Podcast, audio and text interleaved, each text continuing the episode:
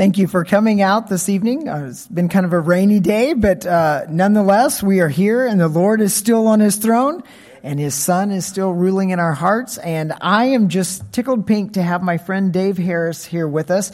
Dave and I met a few years ago at a CMC event. You said the first time you were in CMC was here, so it's probably when we met. And uh, we've got to connect over the years at different CMC events. And so I'm just thrilled to have him here. He's from near the Orlando area. I can't say the name of the town, but he's, say it again. Eustis. Eustis. All right. If you've ever been through there, I haven't been there. Um, but that's where he's from. And so, uh, we're excited to have him here. So he's going to be here tonight. Uh, tomorrow night again at 7 o'clock and then back here on Sunday morning. Uh, if you have friends that aren't able to be here tonight uh, and wish they could have been, we are recording these. And so you can uh, ask later. We'll figure out where those recordings are at. So, Dave, come on over. Let me pray for you, and then um, we'll turn the time over to you. Father God, I just thank you uh, for my brother Dave. I thank you for his love for you. I thank you that you have called him into ministry. You've called him into being a husband and a father, uh, and into pastoral ministry, into ministry at the school where he serves. And I pray tonight, as he serves us here, uh, that he would honor you and glorify you with what he shares, and that we would learn from it and profit from it. I pray in Jesus' name. Amen. Amen. All right. Okay. All right. Good evening. How you all doing? First of all, I just want to just thank my heavenly Father just for this opportunity just to come here and speak with you all today. It's only by His grace that I'm able to be here, and I'm just thankful that He's using me as a vessel to be able to bring a message um, straight from Him. And I just want to just thank Pastor Otto, uh, Pastor Sean, the shepherd of this house, for allowing me. This has been a, uh, in the making since I believe February or March, and. Uh, is finally here. I'm just thankful, thankful to be here. So before I get started, I just want to just talk a little bit about my church um, and, and where, we're, where we're from. Um, it's actually, we live in Eustis, but it's a place called Tavares, if you're familiar with Lake County. Anybody familiar with Lake County? No? Okay, one person. All right, cool. that's all right, that's all right. Um, and it's called Faith Christian Fellowship. Before I get started with that, I just want to just so just thankful that my wife and my son is here. My wife of 17 years, um, Anna, and uh, my son, Emmanuel. He's seven, um, about to turn eight, going on 38. If you know anything about that, you know, a kid that believes he knows everything, it's okay. but uh, my wife, such a virtuous woman, and uh, it's just a blessing to be married to her. And then my son, um, I just can't wait to see what God's going to be doing in his life as he gets older. He's, he's, he's definitely a firecracker, and there's definitely a fire in him. so I can't wait to look forward to that. Um, our Faith Christian Fellowship is underneath uh, Pastor Bobby. I call him Buddy. Everybody calls him Buddy, Buddy Walker. And uh, how that happened was that um, Faith Christian Fellowship, um, they needed a pastor. And we had come, I had come following him from another church, church and we had merged together and uh, we became part of the CMC. So we've been part of the CMC uh, family for the past five years. It's truly been a blessing. As Pastor Sean said, it came, I came here for my very first pastoral uh, conference, and you guys were truly a blessing, very hospitable, and I was very thankful. I was like, you know, this is definitely where we need to be. This is the, definitely the conference that we need to be in.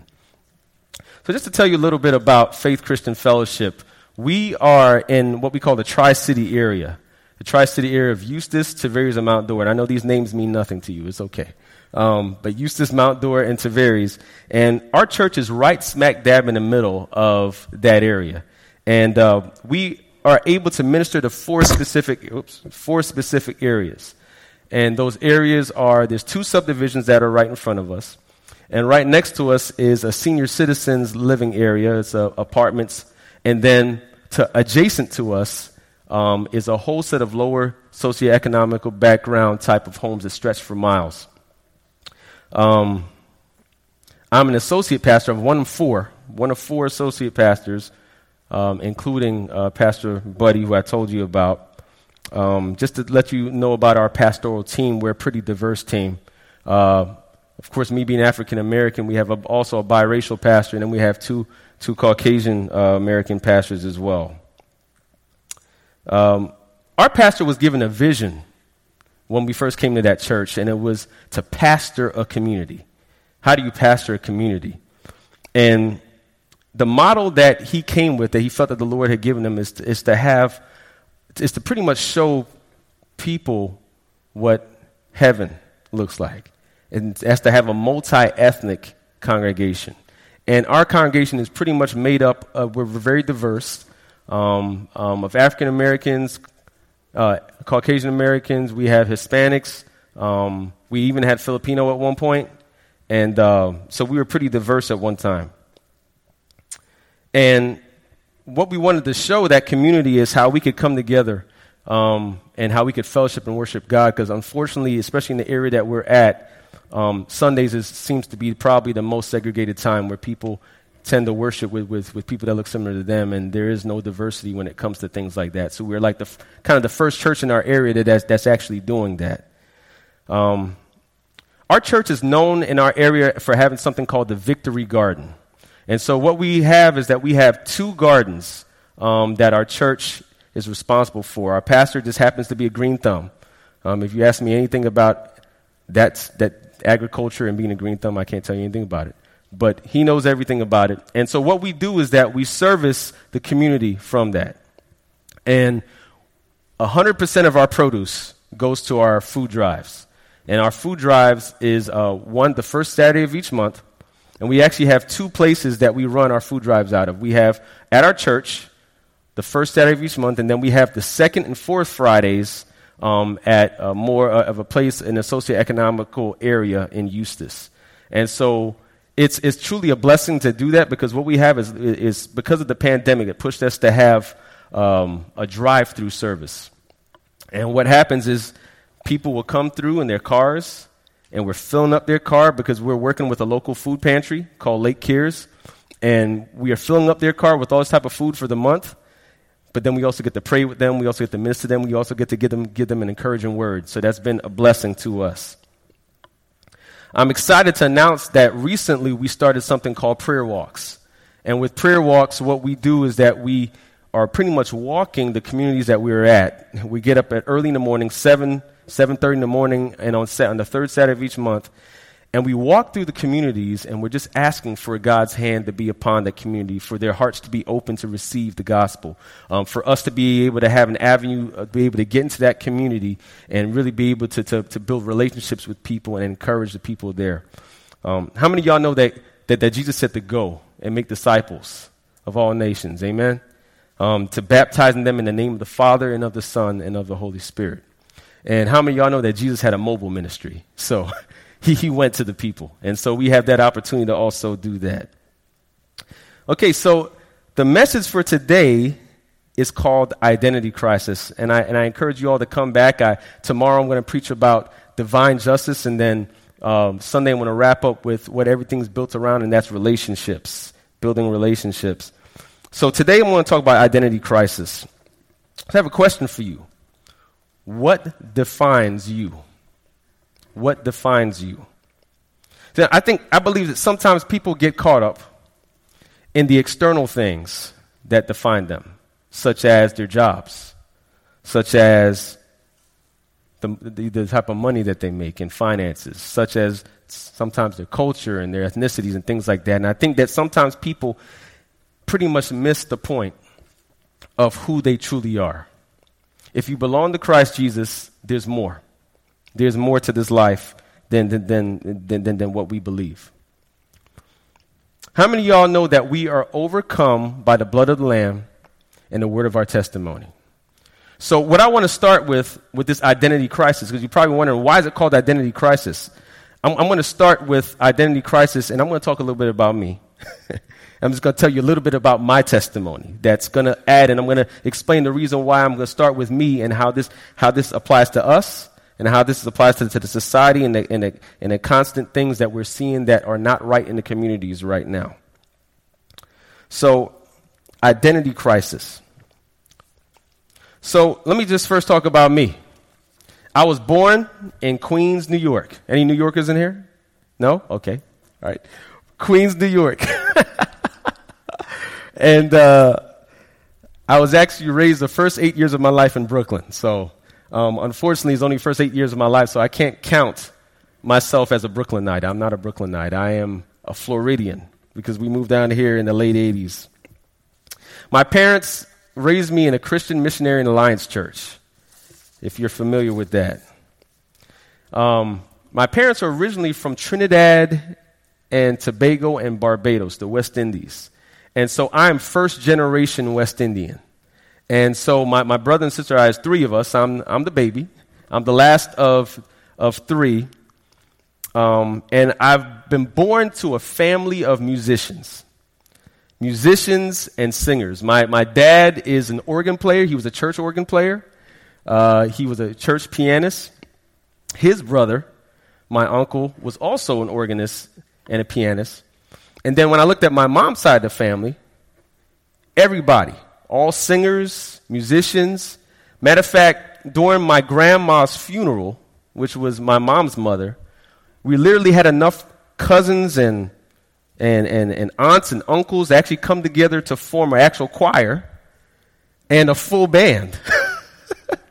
and we were able to sing my grandma up as she went to be with the Lord. And it was awesome.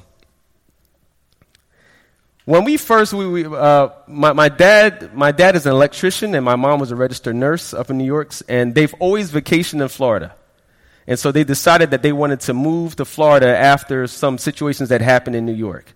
Um, and so we actually looked first, I was telling Pastor Sean, at, at Sarasota. Sarasota was actually the place that my mom and dad originally wanted to move, but for some reason we found this place called Eustis. And um, I didn't even know how to spell Eustis. Um, I thought maybe it started with a U. It doesn't. It starts with the E. Imagine that, right? Eustis, E U S T I S, Eustis. and I asked my dad, you know, a few years later, I said, Dad, how in the world did we move from Brooklyn to Eustis?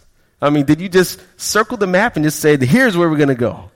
And so, no, that wasn't the case. We had a nice house that he saw, and he's like, you know, I want to live here. So I said, all right, that's great. So we lived in a upper middle class type of area. So a couple things that we learned um, that, that I learned about when um, when we moved here. Um, first of all, in Brooklyn where we were, it was a very diverse area. It was a very diverse area my public school was very diverse. Uh, even though I lived on a West Indian block where you had a lot of Jamaicans and Trinidadians and Barbadians that lived in that area, when I went to school in the area and the blocks around us, it was very diverse. So we came down to Florida and really didn't know what to expect. I was about my son's age, about a year older than him. And I noticed something, first of all. Um, the area where I moved, it wasn't diverse. and uh, it was predominantly white white Americans. So we came down here, and I, I, I made a lot of friends with the kids in the neighborhood. But I would hear comments from their parents as I'm going to, to, to, to, to, to, to make friends and go out and play with, with, with my buddies. And I would hear comments like, Why are they living in this area? They need to be living with their own people or on the other side. And then I would go to school and I would have people, African American kids, come and talk to me and say, So where do you live? I live over here. Why do you live over there? What do you mean, why do I live over there? Because I live over there. That's where I live. That's where my parents picked the house. Uh, you don't need to be living over there. You need to be living with us. Okay. Um, so at that particular time in my life, I'm, I'm thinking, okay, what, what, what is this? It seems like if we, they were a lot more segregated than I expected. And so we couldn't find a Christian Missionary Alliance church at the time, so we decided to go to a Southern Baptist church. So my grandmother, my dad's mother, decided to move with us from New York. And so she was living with us. So she came with us and attended that church with us. Well, they were really nice people. Um, but unfortunately, the senior citizens, where, where, where my grandmother used to go and attend the senior citizens ministry, they would ask her, wouldn't you feel a little bit more comfortable? Uh, wouldn't you feel a little bit more comfortable if you went and went to that church over there with, with your people?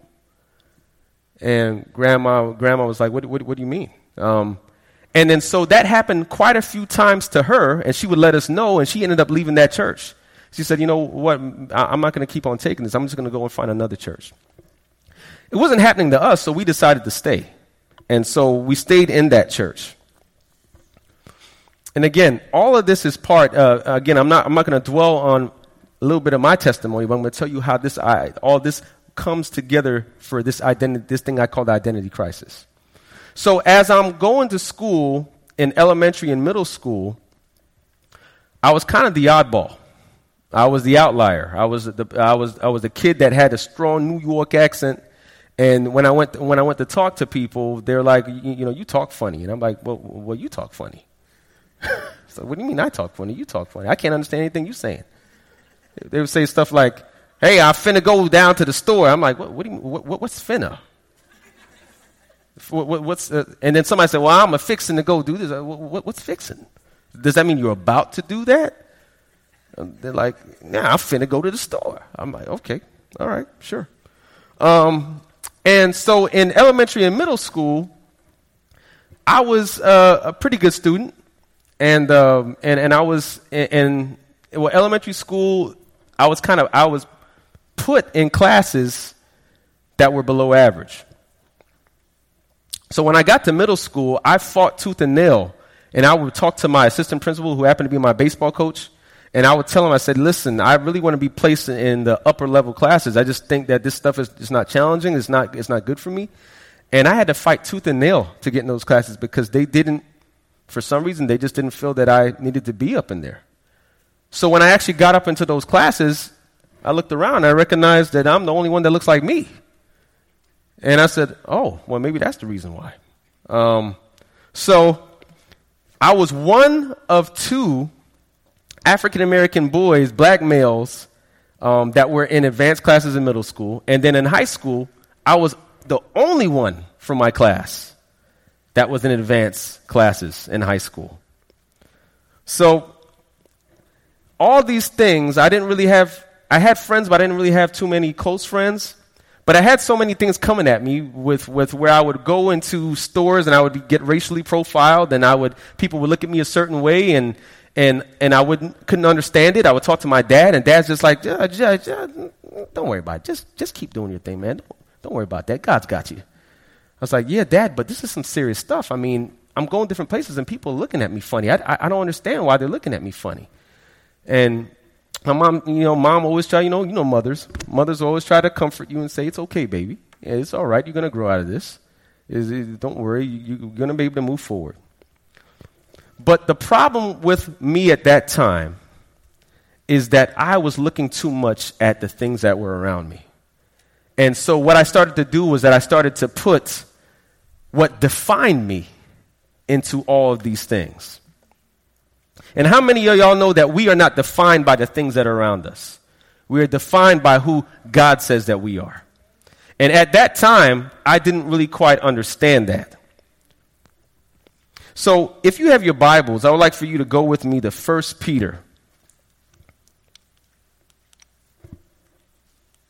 1 Peter chapter 2, verses 1 through 10. 1 Peter chapter 2, verses 1 through 10. When you get there, say amen. Amen.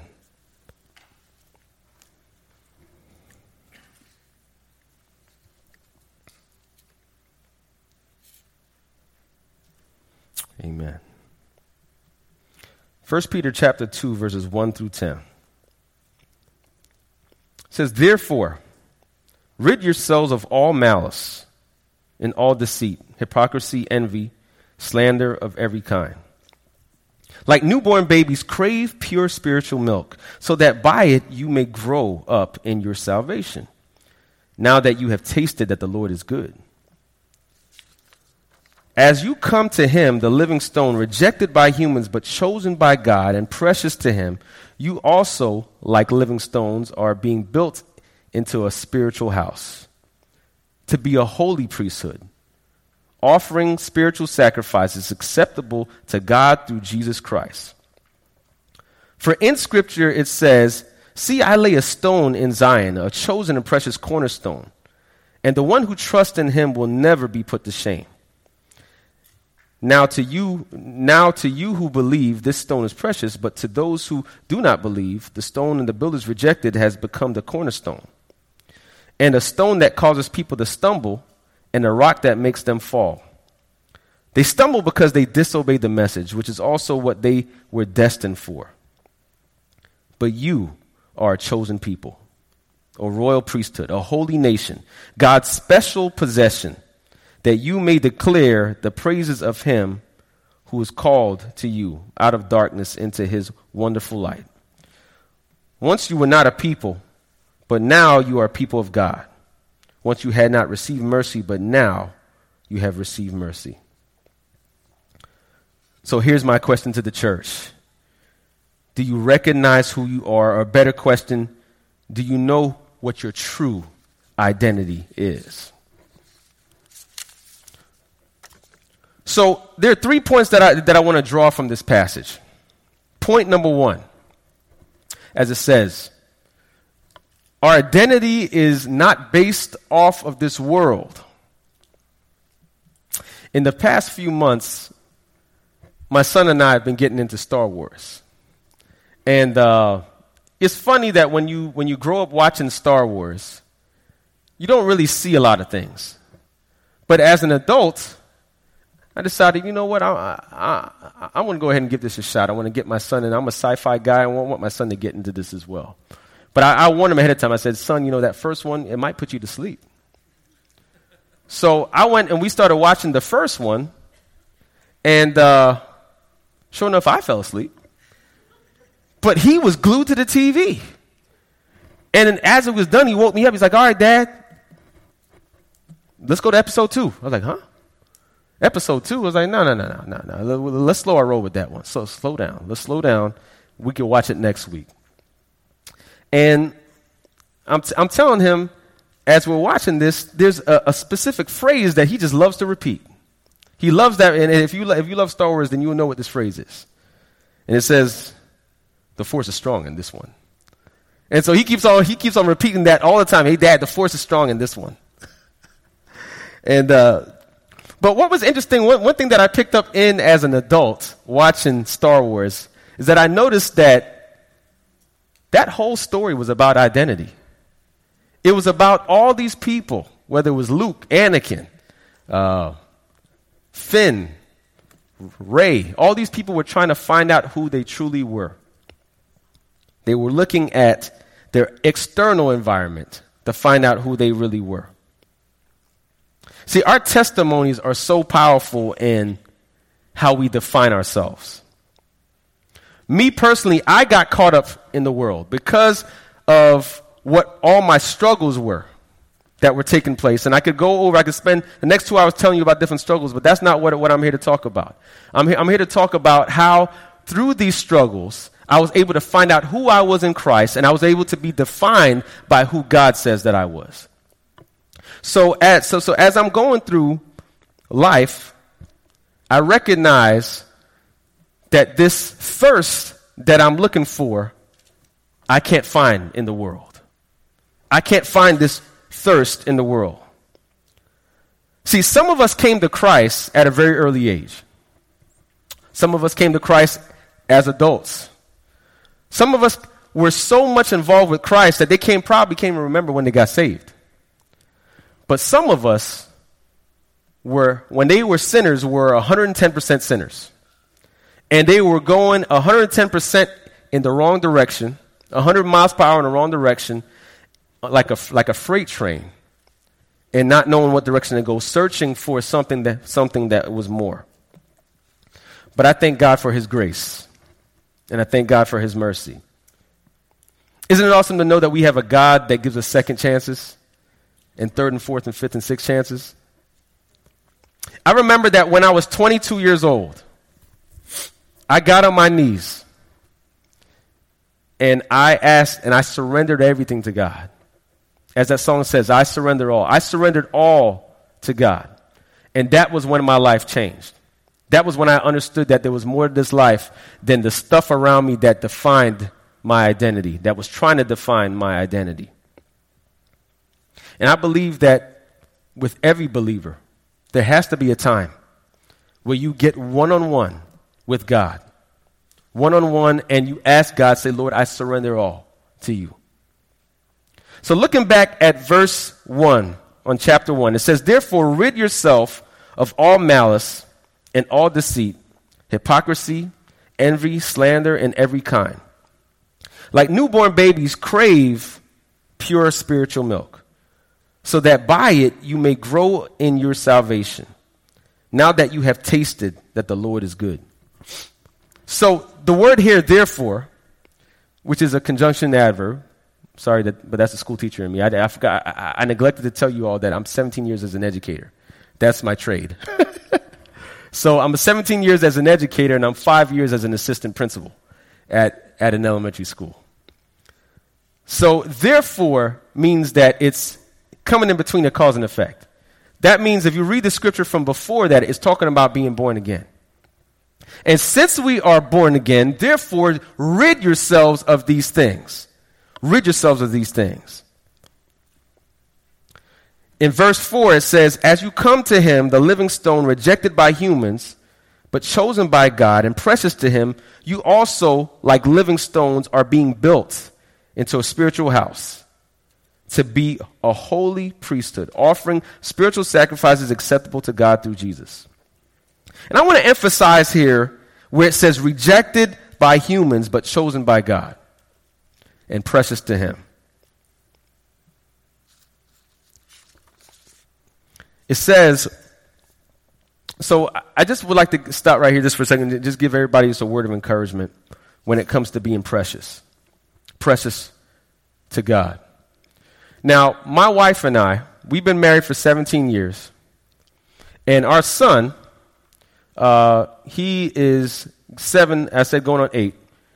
But for 10 years of our first part of our marriage, we were crying out to God for a child. 10 years later, the Lord blessed us with, with, with, with, this young man here. And we were so blessed by that that he has no idea. I tell him it all the time, and he's like, Yeah, yeah, dad. But I said, Son, do you know how precious you are to us? Do you know how awesome you are? Do you know that what a blessing you are? That God has blessed us to be your parents? Yeah, dad. Yeah. Yeah. Whatever. Yeah. Okay. Um, one day he's going to get that. but the thing is, if we look at our son as being this precious thing, imagine how God looks at us. Imagine how that God looks in each and every one of us, even anything more than we could ever imagine, anything that we could ever fathom about how precious we are to Him. And I think with that being said, that says who we are. If God looks at us as being precious, He defines who we are. So there is a Christian psycho- psychologist that I just want to read something from him named David Benner. And when I read this, I thought it was, it was right on point with this message. It says, Often we feel pressured to define ourselves through our jobs, financial status, successes, appearance, cultures, and what other people say about us and many other means. But what happens to our identity when we experience failure or lose someone's favor? The, found, the very foundation of our identity is shaken and altered, resulting in us hustling to define ourselves by something or someone else. A stable sense of a self cannot fully exist when we place our identity in external things. When circumstances change, our identity constantly changes too. We may receive an overwhelming amount of messages telling us to define ourselves by external measures. But what would it look like to base our identity on the way God sees us? Then, then he suggests that an identity grounded in God would mean that when we think of who we are, the first thing that would come to mind is our status as someone who is deeply loved by God. Identity is about how God sees us. Amen? Amen. How awesome it is to know that we serve a God who wants us and accepts us. Point number two our identity is in Christ Jesus. Our identity is in Christ Jesus. The identity of who we truly are or believe, believe it or not, is nothing to do with our ethnicities. And the reason why I'm going over this and the reason why I'm telling you this is because when we look at society and we look at what's going on in, in, in society, I believe that people have lost sight, especially believers, sometimes non believers, because non believers really have no clue as to what's going on. But sometimes we lose sight of who we truly are. And we get wrapped up in the things around us, and that's what ends up dividing us. That's what divides us. But it's not about our cultural roots, it's about our eternal roots. How many of you all know that the sins of this world is not really us? If you belong to Christ Jesus and you've given your life to Christ, then the things like anger and rage and, and things that, that separate us from, from the people that we love sometimes, that really is not us. What is us is the fruits of the Spirit. You see, when we ask for Christ to come into our hearts and the Spirit of God is downloaded into us, the fruits of the Spirit is what is in us. That's who we are joy, patience, peace, gentleness, and above all, love. And, and I believe that by, by that, sometimes we get bogged down in, in, in forgetting that. But what we got to do is that we got to put that into practice. If these things are already within us, then we have to practice these things. John 16, verse 33 says, I have told you these things so that in me you may have peace. In this world you will have trouble. But take heart, I have overcome the world. Amen. When we have fully surrendered to Christ and given our all to Him, we are His. We belong to Him. The Bible says that, therefore, if anyone is in Christ, they are a new creation. The old has gone and the new has come. The new is here. I love that song by Hillsong, and I'm pretty sure you guys know it. It says, I am who you say I am. And it says, who the Son sets free, and that's scripture. Who the Son sets free is free indeed. Free indeed. I am a child of God. Yes, I am. And I believe that that is a game changer. In society, when we're looking at TV and we see racism and we see things that are happening with people that is just not right, that's just not sitting with us, we have to first understand that what we are seeing is spiritual warfare. It's not flesh against flesh, it's spiritual warfare. It's something that goes deeper underneath the surfaces. These things that people may struggle with, if you belong to Christ, if you have accepted Him in your heart, these are things, the fruits of the Spirit are the things that we already have in us. But everything is about our thinking. The Bible says that we are transformed by what? The renewing of our mind, the renewing of our thinking. It's our thinking is what changes us. That means that if you belong to Christ, we can start practicing these things because we are a new creation. We are a new creation in Christ. No longer must we ponder on the sin in our lives.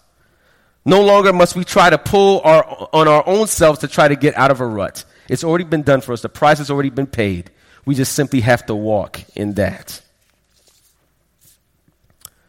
If you look at the Word and you look at Jesus and you look at the ministry of Jesus, you would see one thing. Jesus never condemned those who were hurt and those who were lost. No, he condemned those Pharisees, the people who were saying one thing but doing something else behind closed doors. The people who were pointing fingers at people and, and saying, oh, you shouldn't be doing this according to the law. No, when it came to the people who were lost and hurt and who were sinners and who knew that they were sinners, that's who Jesus went to. He never condemned them. Our identity is in Christ Jesus. We have to change our thinking. And I believe that we as believers, we have to model that. And we have to go into this society to, to try to remind people and encourage people hey, this, this, this mindset that you have right now, if you belong to Christ, that's not you. This is not you. We are more, when we look at ourselves, it's not about ourselves, it's about more than ourselves. We're part of a bigger picture, we're part of a bigger plan. And, it's, and that's for all people to come to, to Jesus Christ. Point number three we are more alike than we are different. One of the members at my church recently came to me and said, Pastor Dave, where did racism start? Where in the Bible did racism start? Now, I was thinking this in my head. I didn't say anything. But I was thinking this in my head. I said, out of, out of all the pastors here, you decided to come to me and ask me that? I, I, just don't get it. Don't. You know, many people would, would probably think it's probably the Tower of Babel. Um, and that separated us and, and separated the languages. They were one language and they were separated and they've gone to separate ways. But I remember hearing something on TV or reading it somewhere that people justified slavery all the way dating back to Noah. The reason why we were able to have slavery and the reason why slavery is biblical. I said, Really? Okay. And it said that the curse of Canaan who was Ham's son, um, because of what Ham had did with his father, and you guys already know the story, I'm sure, that Ham's son Canaan would be cursed, and that he would have to serve his brothers or serve uh, serve his, his family. But then I did some research on that, and I said, well, that doesn't just sit too well with me. And if you do the research, you would know that Ham had four sons. Cush, who represented Ethiopia, Mizraim, who represented Egypt, Put, who represented Libya, and last, Canaan. And Canaan was believed to be the first people in Israel. So, the continent of Africa and the Middle East are represented by that. But if you look at Canaan's descendants, Canaan's descendants were people from Lebanon, Syria, Jordan, and Israel. So pretty much what they were saying had no base, basis. But I believe that if you go all the way back to our roots, our eternal roots, all the way back to the first man and woman, Adam and, Adam and Eve, you will find out that they were made in the image of God. And if they were made in the image of God, then we are made in the image of God. We are their descendants. We are all of one body. When people say that, hey, this is my brother from another mother, I say, no, this is my brother from the same mother. We come from the same, we, are, we have the same roots. We all come from Adam and Eve. We are one race, the human race. We are one people, one body of Christ. 1 Corinthians 12, verses 12 through 14. It says, There is one body, but it has many parts.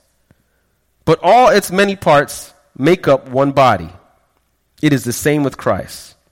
We were all baptized by one Holy Spirit, and so we are formed into one body. And listen to this. Didn't matter whether we were Jews or Gentiles, slaves or free people, we were all given the same spirit to drink. So the body is not made of just one part, but it has many parts. My brothers and sisters, this sermon, that's a sermon within itself. The fact that with all this separation that we see in these past couple years of how, unfortunately, the country has divided. And um, and I see, I remember from, and I'm pretty sure you guys have heard this, but I remember from, from, from, from when 9 11 happened. And I remember when 9 11 happened, and everybody remembers exactly where they were when 9 11 happened. But what I do remember most often about 9 11 is what happened the days after 9 11. How I seen people come together as one people, as the American people. As I seen the churches flooded with people They were looking for answers. Why did this happen? How do I make sense of this? They ran to the church. They ran to the body of believers. They ran into God's house. Many people gave their lives to Christ within those, those next couple of weeks. But that was an awesome thing. And now, when I look at things now, it has to sadden. It saddens us. It has to sadden God. The fact that we, some, so many of us are divided. But look at what this scripture says. This scripture says that we are one body. We are one. There's one body, not multiple, not different, baptized with one Holy Spirit. So we are formed into one body and given the same Spirit. Now, it's also talking here about giftings that contribute to the body of Christ, but it's also talking about the fact that we, yes, yes, we may be so diverse, but don't let that define us. Yes, we may be diverse by our cultures, we may be diverse by the things that we do, but that's not who we are. Who we are is that we are people of God, we are people uh, of one body.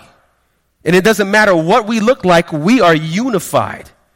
We stand together as one body of Christ one people standing for righteousness. Amen? But I just want to stress from this that it keeps on saying one. One. One.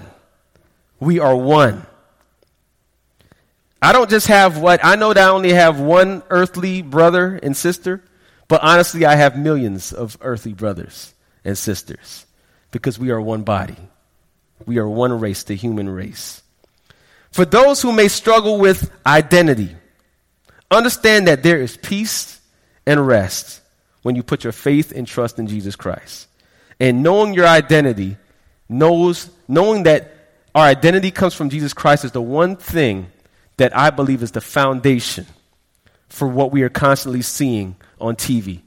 And the things that we're like, I can't believe that this happened. I can't believe that this person was treated this way. I can't believe there was injustices happening here understand that it, once we know who we are, we can start telling the people of the world who they should be. Amen. Let's pray.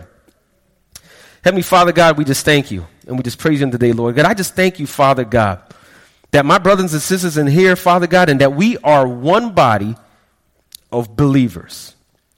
We are one people underneath you, Lord God. We are unified under the body of Christ, Father God. And I just think that sometimes that gets lost in the translation, Father God. But I thank you, Lord God, that you are reminding us that of today, Father God. I ask for blessings on everyone that's in here, Father God, and everyone that's listening to this message, Father God. And I ask, Father God, that you would show yourself strong in us, Father God. Lord God, just strengthen us, Lord God, to c- continue to stay unified and to show this world what heaven looks like and what love looks like, Father. Lord, I just ask, Father God, that you would open up doors and opportunities for us to go out, minister your word, minister your gospel, and show love to our brothers and sisters out there who are struggling with their identity, Father God. I thank you, Lord God, that our identity is not in this world, but that our identity is in you. I give you all the honor and praise, Father God, for who you are. And in all this I ask in Jesus' name. Amen.